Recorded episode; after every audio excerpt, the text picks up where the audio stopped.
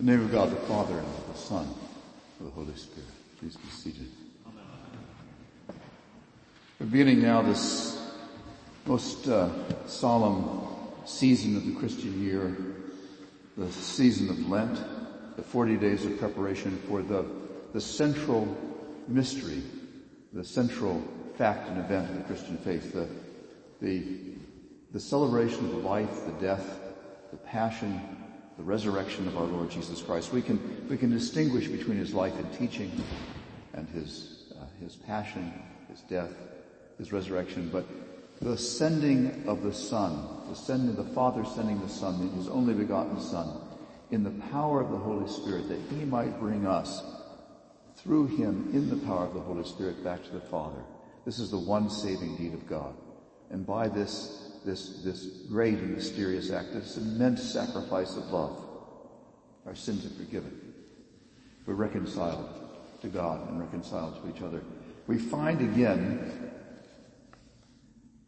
we find again something which we easily lose. We've lost it, we find it, we lose it again. And that is our human dignity and our human vocation. The dignity, the, the, the, the worth, the, the, the, the, gravitas of our humanity comes from our vocation. That is our calling. God calls us. He calls us into fellowship with himself.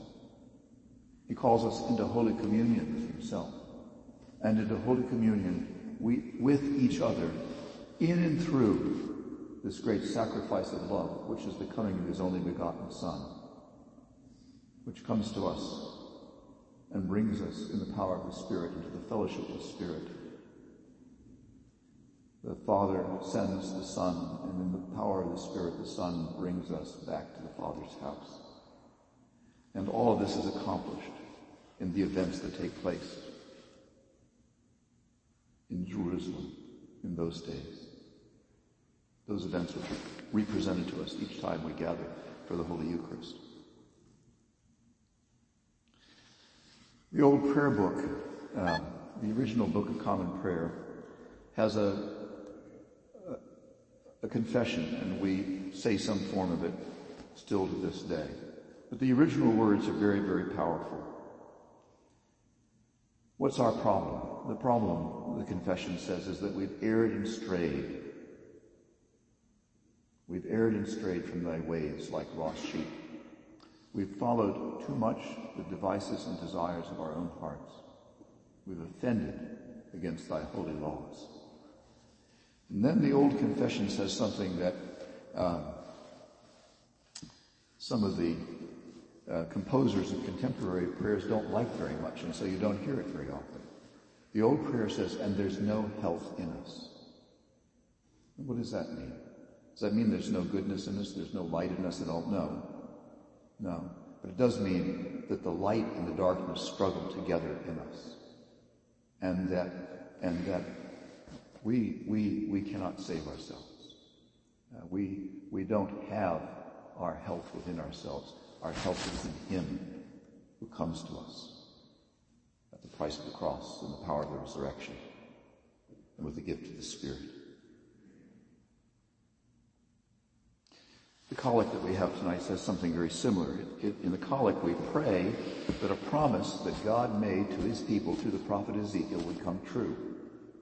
God gave Ezekiel this, the prophet Ezekiel, this word to say. He, he gave this word at a time when things were dark for God's people. God said through his prophet, the time is coming, says the Lord, when I will take away your hearts of stone and I will give you hearts of flesh. Now we, the human problem can be described as sclerocardia, right? Hard-heartedness. Hearts that are hard towards God and hard towards each other. God promises through his prophet Ezekiel that the day is coming when God will give us new hearts, hearts of flesh, hearts that are tender towards him and tender towards each other. And the collect tonight prays that this prayer would come through come, come true for us in through the Savior by the gift of his Spirit.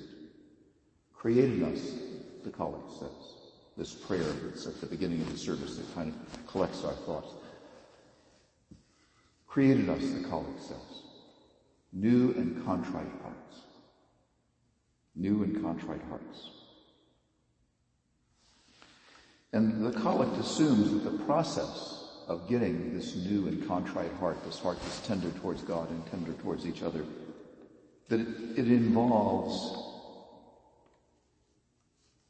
well, and the collect is again kind of stunning in its bluntness. The, the, that the collect assumes that getting this new and contrite heart involves acknowledging our wretchedness, acknowledging our wretchedness, and lamenting our sins.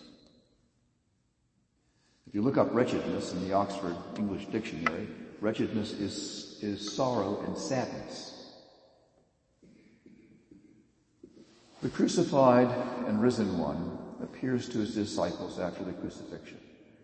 They're huddled together in fear. They're hiding from the crowd. Suddenly he's in their midst. He shows them his hands and his side, and he breathes into them. Now in the book of Genesis, God creates the first human beings out of the earth, and then he breathes the life-giving spirit into Adam.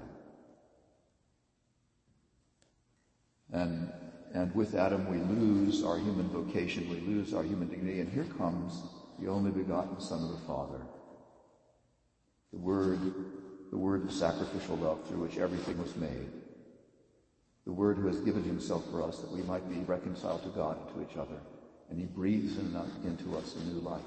He breathes into us this new heart, this heart that is tender towards God and tender towards each other.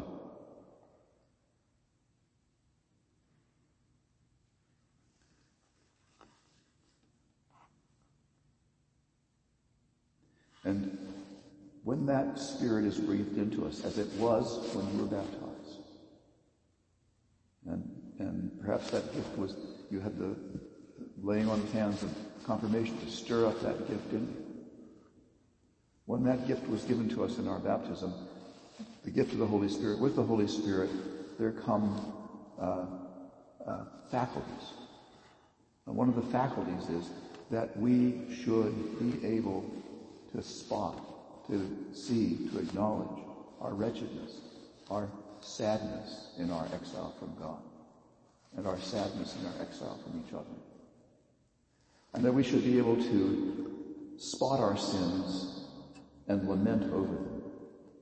If you take the letters of St. Paul and you arrange them in such a way that um, it's a little bit different than they're arranged in the Bible, that the earliest letters that he wrote, so far as we can tell, you know, uh, are in the beginning and then the ones towards his latter life.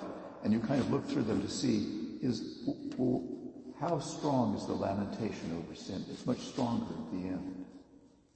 It's a gift of the Spirit to lament. To lament over the things that we ought to have done, didn't do. To lament over the things that we did do that we ought not to have done to lament over our failure to love God with our, all our heart, all our soul, all our mind, all our strength, and to love our neighbor as ourselves. It's a gift of the Spirit to be able to lament these things. It's a gift of the Spirit to acknowledge the sadness and wretchedness of life apart from God. The gospel promises us great joy, but we'll never know the joy without this gift of sadness, this longing that wells up in our hearts to be reconciled to God and to be reconciled to each other. And when we, we find that place where we have sorrow, and lamentation, unhappiness, sadness over our weaknesses and our failures, things done and both undone. When we find that place, we find again the place where we can meet the one who comes to seek and save the lost. The great physician who comes with the medicine of immortality, who breathes into us the antidote for the hard heart, who breathes into us the spirit that gives us new and contrite hearts who with that spirit is remaking us and making it possible for us to find again our human dignity and our human vocation, and to find again the life for which we were made, the life which is tender-hearted towards God and tender-hearted towards each other. Now, there are two things that stand in the way of receiving this gift, this uh, fruit of the Spirit in our lives. One of them is the denial of death. Uh, that's a very powerful thing in our in our in our society. We're very good at keeping death out of sight. One of the things that the clergy talk about now is people die, and the family will say to you, "You know, Father, when we can get everybody together, we'll have a celebration." And it doesn't happen. And death is death is literally invisible. It's one of the blessings of the liturgy tonight is that we receive the mark of mortality on our foreheads and we are reminded that we're mortal. And this reminds us that we're creatures and that we're dependent. And that our life here and hereafter comes from God. And it reminds us that there is not infinite time to get right with God and to get right with each other. And it causes us to have sorrow and lamentation, which is the gateway to peace and joy. The other thing that gets in the way of receiving this gift of the Spirit is um, it's an old problem with the new name the gospel is talking about tonight, virtue signaling. Where we start believing our own press and advertising our own goodness. The temptation there is in some way to depend upon ourselves instead of on the utter mercy of God to rely on ourselves instead of the one who made us and is remaking us and giving us new and contrite hearts in Jesus Christ the Lord.